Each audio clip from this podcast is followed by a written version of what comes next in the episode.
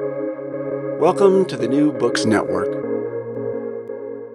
Hello, and welcome to another episode on the New Books Network. I'm one of your hosts, Dr. Miranda Melcher, and I'm very pleased to have with me today the author of the fascinating new book titled Under the Eye of Power How Fear of Secret Societies Shapes American Democracy. The book has just come out, and we have with us today the author, Dr. Colin Dickey, to tell us all about how the US was born in paranoia and very much continues to be so, and that things we might have heard of, like Salem or McCarthyism, are in fact not not anomalies, but very much part of what's happening throughout. So, Colin, thank you so much for coming on to tell us about your book. Oh, thanks for so much for having me on. Before we get into all things conspiracy, would you mind introducing yourself and explaining a bit why you decided to write this? Um, yeah, I'm Colin Dickey. I'm a sort of cultural historian, I guess, is the best way to describe it. Um, I have been kind of sort of on a series of investigations about what I like to call hidden or invisible histories or hidden or invisible things. So um, in 2016, I, I, published this book called Ghostland An American History in Haunted Places, which looked at um, our kind of legacy of like haunted places and why some buildings seemed more haunted than others. Why are Americans so fascinated with things like you know, Indian burial grounds, quote unquote, and that kind of thing. Um, and from there, I, I, wrote a book that came out in 2020 uh, called The Unidentified, which focused on um, cryptids like Bigfoot and the Loch Ness Monster and UFOs. And um, this topic, the idea of a secret society, um, kind of seemed the next logical step. The, the idea of a, you know, the hidden group that's behind the scenes that is omnipresent but is never directly felt or apprehended, but yet is sort of controlling the levers of power behind everything. That seemed um, kind of the next logical step. So that's that's how the book came about. That makes a lot of sense. And I think that's useful background to kind of understand how you could get into all of these details mm. and make it all make sense. Um, so I think we're probably going to go vaguely chronologically through this, um, though we'll see how much I stick to that. I'd love to start at the beginning because you talk about how conspiracy theories are there from the very beginning. We also have loads now, so maybe that's actually quite a continuity. But actually, reading the book, quite a number of the conspiracy theories in the early United States history actually seem quite weird today um, from our perspective on conspiracy theories. Why is that? I mean, one of the things that I found most fascinating in putting this book together is sort of thinking about the evolution of, of what makes a conspiracy theory a conspiracy theory, and specifically, when is the moment in which conspiracy theories become kind of outside the, the realm of, of polite discourse? And I think that one of the things that I, I really was surprised to learn is, is that um, conspiracy theory as a term isn't invented until um, the 1940s. And um, prior to that, there are definitely conspiracy theories, but they're much more likely to be understood as um, fact and, and and sort of normal accepted explanations than they are nowadays, where they're they're written off as as paranoid and fringe. And I think what that has a lot to do with is is the idea that um, you know, during the Enlightenment, there was this shift where no longer was God seen to be the the prime mover and the responsible party for the day's events. Now it was sort of uh, man was the measure of all things, quote unquote. And so, if something happened that didn't didn't make sense, didn't immediately um, fit together, there was no assumption that um, you know it was the result of either chaos or the result of of God, positive or negative. Instead, it was this idea that well, there must be you know people behind it because people are the the prime movers for for everything one way or another and so we just we must just not know about those people and i think the most dramatic version of this happens in the 1790s when people are looking at the French Revolution and um, things seem to have gone off the rails. It's, they're trying to make sense of all this, you know, bloodshed and violence and these, you know, radical factions taking control. And this theory starts to emerge um, throughout Europe and then comes to America that um, this this long defunct Bavarian organization known as the Illuminati is behind the French Revolution. Um, and again, it's taken as sort of an accepted explanation. Um, George Washington is very receptive to this theory, as is um, John Adams. Uh, you know, I mean, like it's it's seen as just sort of yes, it, it's it seems likely that this hidden group of of saboteurs is responsible for the French Revolution, and so these things were just much more accepted by you know supposedly learned or intelligent or you know figures in power um, in ways where now they're much more likely to be written off as, as fringe and, and paranoid. Hmm. Also fascinating to find out where the Illuminati piece comes into all of this. Was it then the French Revolution that was the main reason that conspiracy theories grew in the 18th century?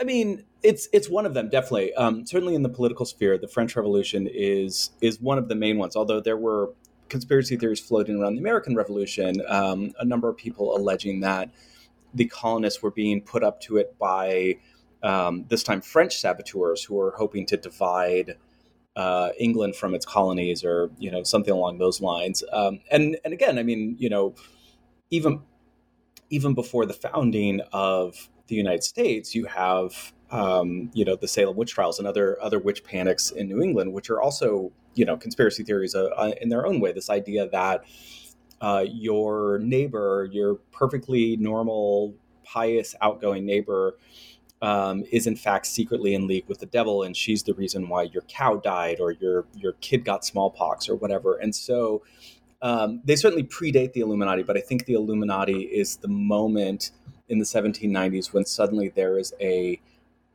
durable catch-all explanation for uh, political affairs whenever the obvious answer turns out not to be right.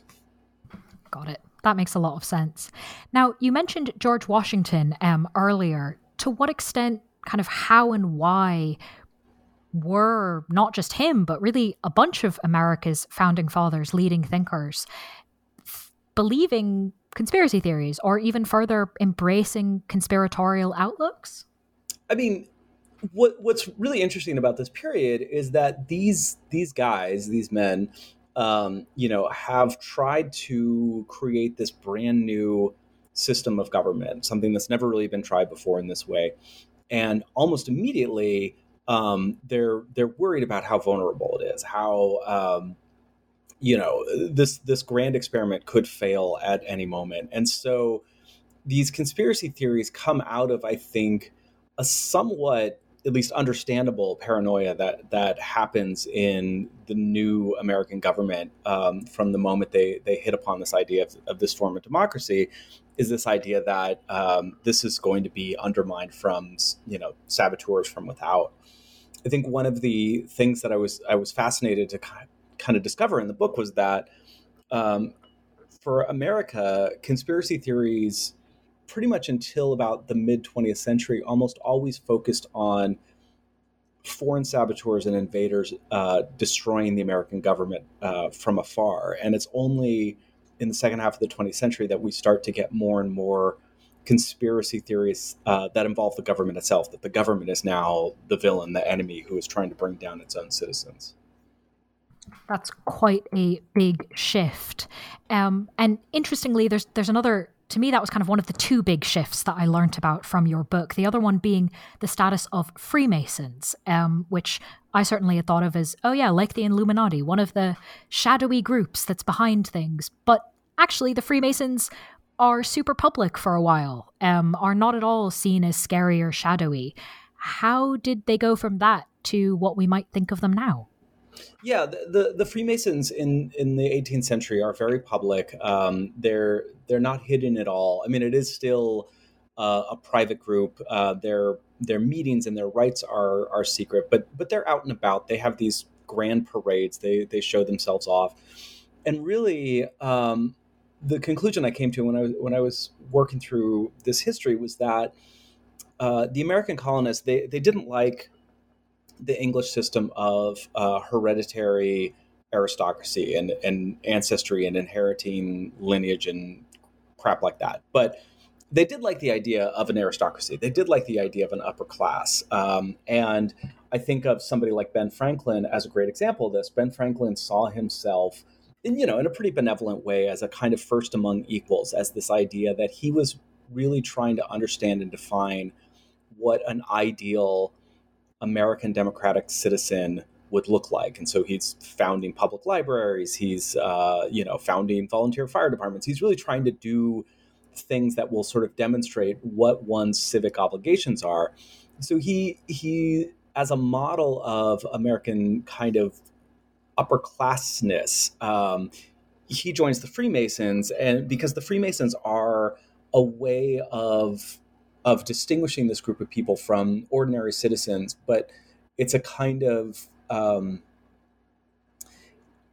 it's it's a it's a class distinction without hereditary ancestry. So anybody can join the, Freemasons, but once you're in the Freemasons, you are you are elevated among uh, your peers, and so that's kind of the initial obsession that Americans have with the Freemasons, and it's not really until the 1820s that this organization has grown so large and gotten so unruly that it starts to take on a life of its own, and the the attitude of the general American population towards the Freemasons starts to shift.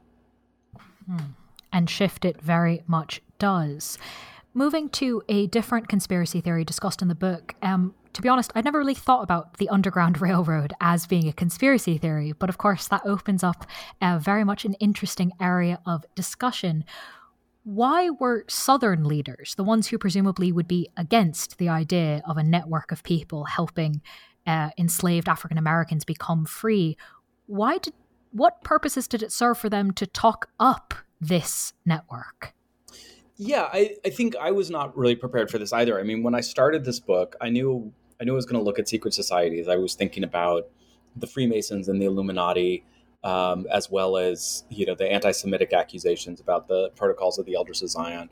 So, as a way of sort of formulating the scope of the project, I, I sort of sat down and I said, okay, I'm going to look at the idea of a secret group that's either real or imagined um, that is operating behind the scenes in a coordinated fashion to either break American laws, violate American democracy, or undermine American civil liberties, you know, sort of broadly speaking. And almost immediately, um, I realized that the Underground Railroad fits that that bill. This was a group of a networked group of people who were working in secret behind the scenes to violate American laws, and the the law in question is the F- Fugitive Slave Act, which is you know definitely a law worth violating. So you know, I mean, I think it's you know um, a, a, noble and just and ethical purpose, but it, it it was sort of like, oh right, this this is another version of this, and sure enough uh, what I found is is that prior to the Civil War, the South was riven with paranoia, and specifically around things like the the Underground Railroad and abolitionists, who they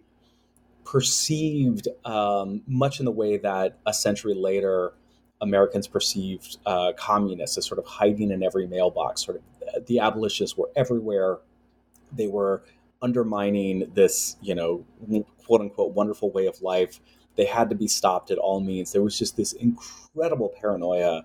Uh, anything that that happened out of the the obvious was sort of blamed on abolitionists. Even a, a you know a spate of fires in Texas that had a very obvious cause of these um, phosphorus matches that uh, were known to spontaneously combust nonetheless was blamed on abolitionists who were who were thought to be you know destroying Texas and that kind of thing. So, so this became a, a huge sort of paranoid element of the South that that fed directly into the Civil War.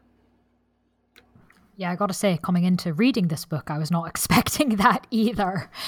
Um, I was expecting, as you mentioned, the discussion of anti-Semitic um, conspiracy theories, but I wasn't really thinking about anti-Catholic ones. Mm. Can you talk about the role that these conspiracy theories and bigotry played, especially in relation to debates about slavery? Yeah, I mean, again, the the the the anti-Catholic conspiracy theories are such a, a fundamental part of how American, primarily Protestant democracy imagines itself, because um, the, the these these Protestant men who were who were establishing this democracy they were trying to establish this idea of, of a citizen, this sort of independent thinker who could vote, who could make an informed, rational decision.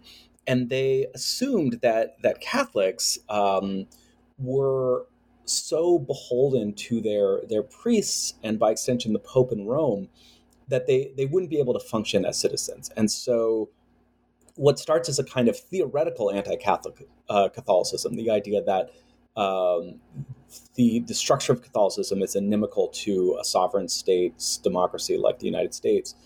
By the middle of the 19th century, has has taken on a much more uh, jingoistic and xenophobic attitude, where um, you know, particularly as immigrants from you know Italy and Ireland and other predominantly Catholic countries start coming to America, um, this anti-Catholicism becomes increasingly a, a constituent of, of, bigotry and, and violence. Um, one of the, the things I talk about in the book, which um, is sort of little remarked on now, is the, the, the convent outside of Boston, the Ursuline convent, uh, which had been used to train the the the teenage uh, girls of this the well elite, uh, the well heeled elite of Boston, um, who would send their their daughters there for an education, um, became the focal point of a series of conspiracy theories that mirror very closely onto the contemporary conspiracy theories around um, Pizzagate and you know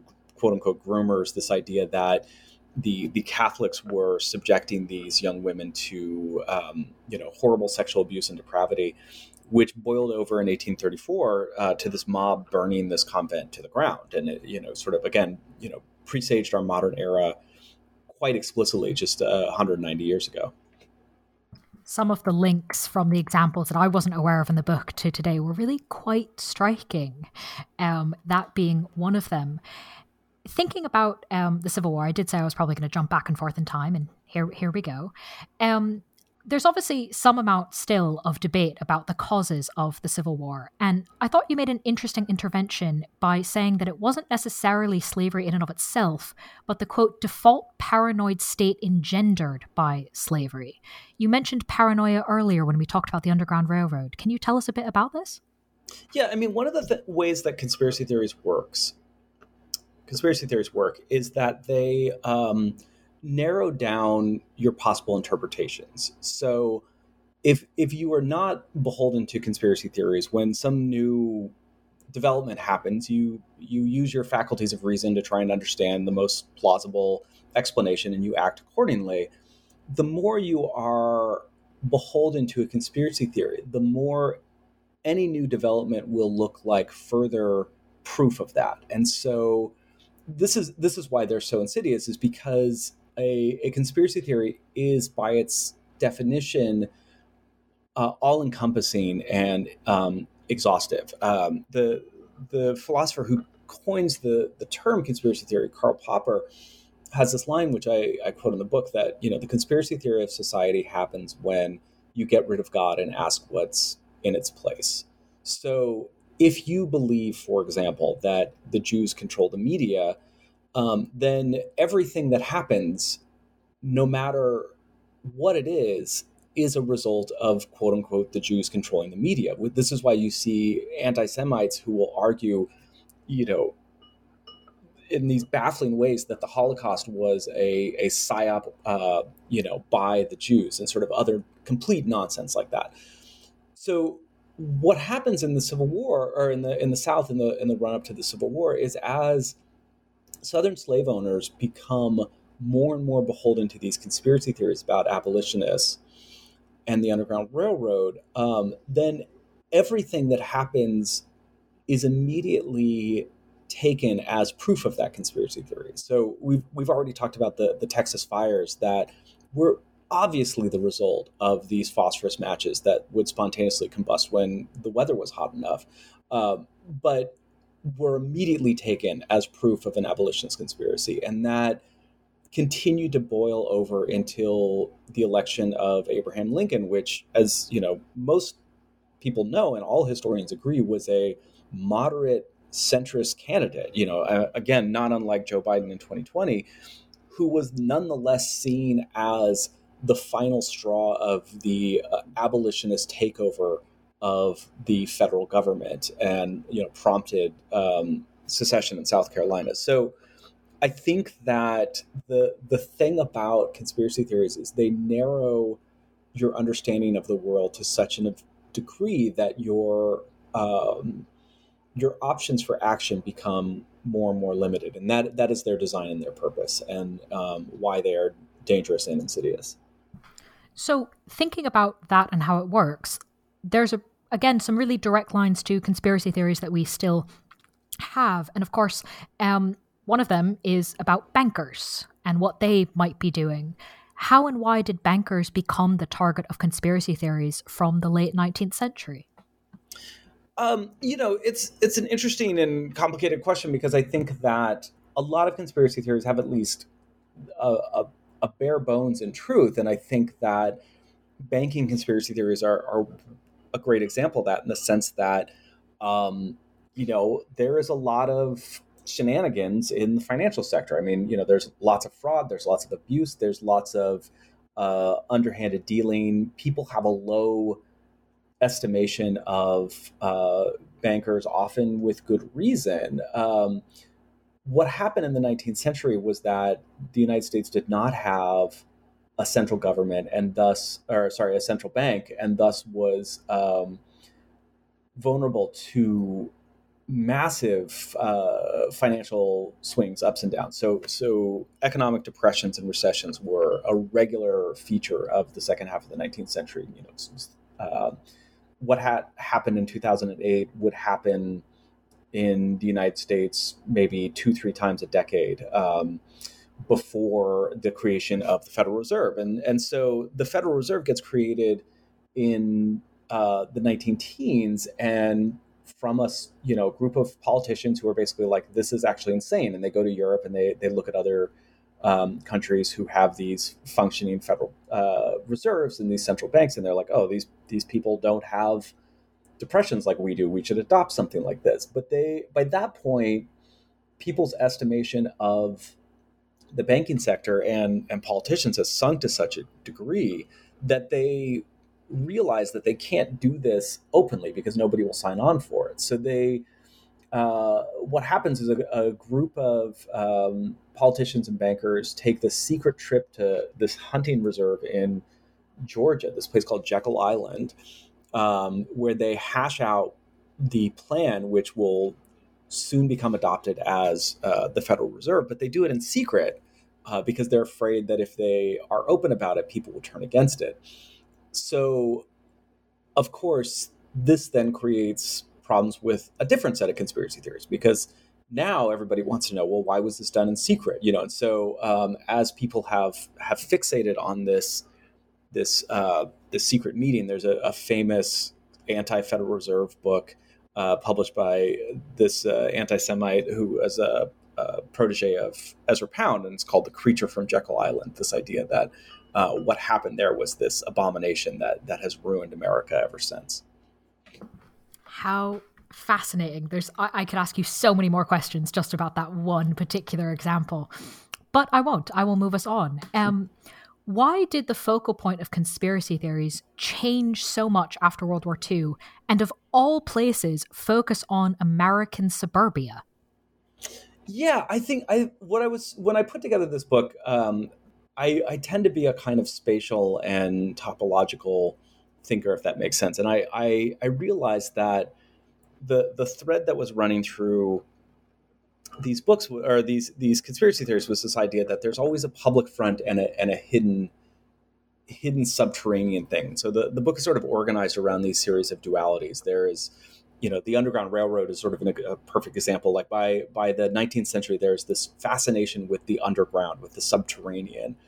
And by the middle of the 20th century, there's this weird fascination with the idyllic public nature of the suburbs where everything seems to be great and normal and wonderful. And yet lurking behind it is this, this terrible secret. Uh, and so, I mean, it's the kind of thing that, that will show up in Philip K. Dick uh, novels like, um, which is the one uh, Martian Time Slip? Is that the one where he's living in this idyllic little suburban town and then finds out that things are not what they seem? You know, so um, we kind of start to become more and more fixated on uh, this idea that there's something secret lurking in the closet, leaking, lurking behind things, and in by the end of the 20th century, in the 1980s. Um, this becomes most famously associated with the with the satanic ritual abuse panic. This idea that any given suburban daycare, any given suburban home, uh, could be a front for a horrific satanic ring of uh, sexual predators and murderers, and you know the the idea that that um, daycares were no longer a safe place for children; they were actually places where like horrible rituals were being carried out as soon as you dropped your kid off and went to work. That's pretty intense. I'm wondering on that idea of kind of the subterranean fascination as well as the space, is that kind of one front, but then something else is happening? Is that why do you think places like the Bohemian Grove or Skull and Bones are so ripe as places for conspiracy theory?